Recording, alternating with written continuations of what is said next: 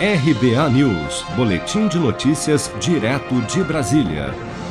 O presidente Jair Bolsonaro afirmou durante visita à cidade de Sertânia, no agreste pernambucano, nesta quinta-feira, que o governo federal pretende pagar um auxílio para caminhoneiros autônomos para compensar o aumento do preço do óleo diesel Bolsonaro não deu, no entanto, maiores detalhes sobre o benefício, mas afirmou que a ajuda, que deverá ser apresentada nos próximos dias, deverá beneficiar cerca de 750 mil caminhoneiros. Vamos acompanhar. Decidimos, então, os números serão, serão apresentados nos próximos dias.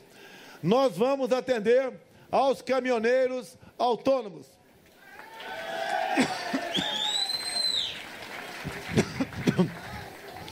Em torno de 750 mil caminhoneiros receberão uma ajuda para compensar o aumento do diesel.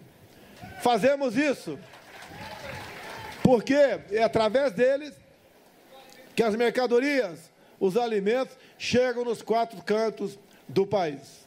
São momentos difíceis, mas nós não deixaremos ninguém para trás. O anúncio do presidente foi feito depois do alerta da Frente Parlamentar dos Caminhoneiros sobre a decisão da categoria de entrar em greve contra o preço do diesel, caso o governo não apresente propostas para esta e outras demandas da categoria até 1 de novembro.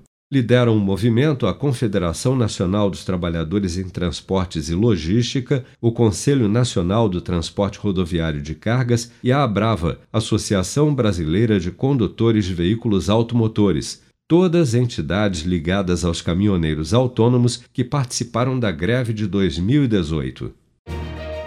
Com produção de Bárbara Couto, de Brasília, Flávio Carpes.